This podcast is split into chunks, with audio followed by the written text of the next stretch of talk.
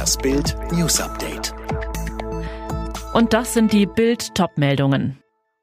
Corona ist gefährlicher geworden. Mutation B117 schon in 13 Bundesländern. Das Coronavirus ist gefährlicher geworden und trotz sinkender Infektionszahlen ist nicht sicher, ob sich Kanzlerin Merkel und die Regierungschefs der Länder beim Corona-Gipfel am kommenden Mittwoch auf Lockdown-Lockerungen einigen werden. Die Angst vor den Virusmutationen ist sehr groß. Der Präsident des Robert-Koch-Instituts Lothar Wieler sagte, wir müssen damit rechnen, dass B117 sich weiter verbreitet. SARS-CoV-2 ist also insgesamt gefährlicher geworden. B117 ist die Mutation, die ursprünglich aus Großbritannien kommt. Laut neuesten neuesten Zahlen des RKI ist diese Mutante bereits in 13 Bundesländern aufgetaucht. Bundesgesundheitsminister Jens Spahn warnte davor, das mühsam Erreichte, das Sinken der Zahlen nun zu verspielen. Wenn wir diesen Mutationen die Möglichkeit der Verbreitung ermöglichen, werden die Zahlen wieder hochgehen. Er kommt mit Macht und viel Schnee.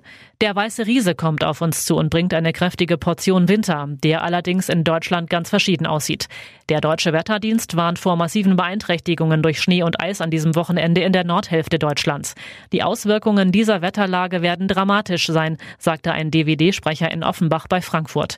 In betroffenen Gebieten sollten sich die Menschen durchaus darauf einstellen, dass der Strom ausfällt oder es wegen Glatteis unmöglich sein wird, das Haus zu verlassen.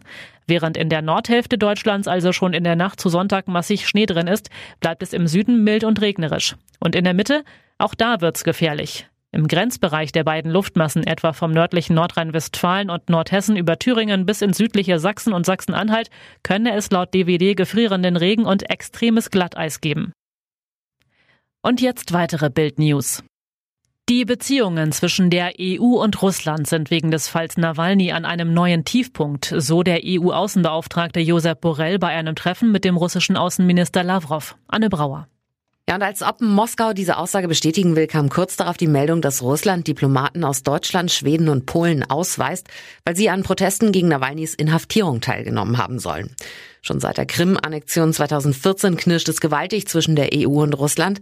Mit dem Giftanschlag auf den Kreml-Kritiker und Moskaus weiterem Vorgehen gegen ihn und seine Unterstützer hat sich das Verhältnis weiter verschlechtert. Trotzdem, beim Kampf gegen Corona setzt die EU auf Zusammenarbeit.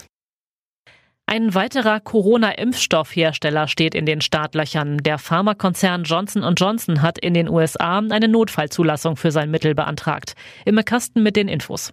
Der Johnson Johnson Impfstoff hat laut Unternehmen eine durchschnittliche Wirksamkeit von 66 Prozent und anders als bei den übrigen Vakzinen ist demnach nur eine Dosis und nicht zwei nötig, um die Immunität zu erreichen. Die Europäische Arzneimittelagentur EMA rechnet übrigens in den kommenden Wochen mit einem Johnson Johnson Antrag für die EU. In Brandenburg hat das Oberverwaltungsgericht das generelle Alkoholverbot für den öffentlichen Raum gekippt. Die Regelung galt bisher landesweit. Das Infektionsschutzgesetz sieht solche Verbote aber nur für bestimmte Plätze oder Einrichtungen vor. Ein ähnliches Urteil gab es auch schon in Bayern. Entwarnung für die Australian Open. Das Tennisturnier kann wie geplant ab Montag gespielt werden. Alle gut 500 Corona-Tests bei Spielern, Offiziellen und Mitarbeitern waren negativ.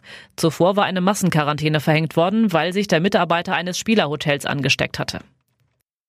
Alle weiteren News und die neuesten Entwicklungen zu den Top-Themen gibt's jetzt rund um die Uhr online auf Bild.de.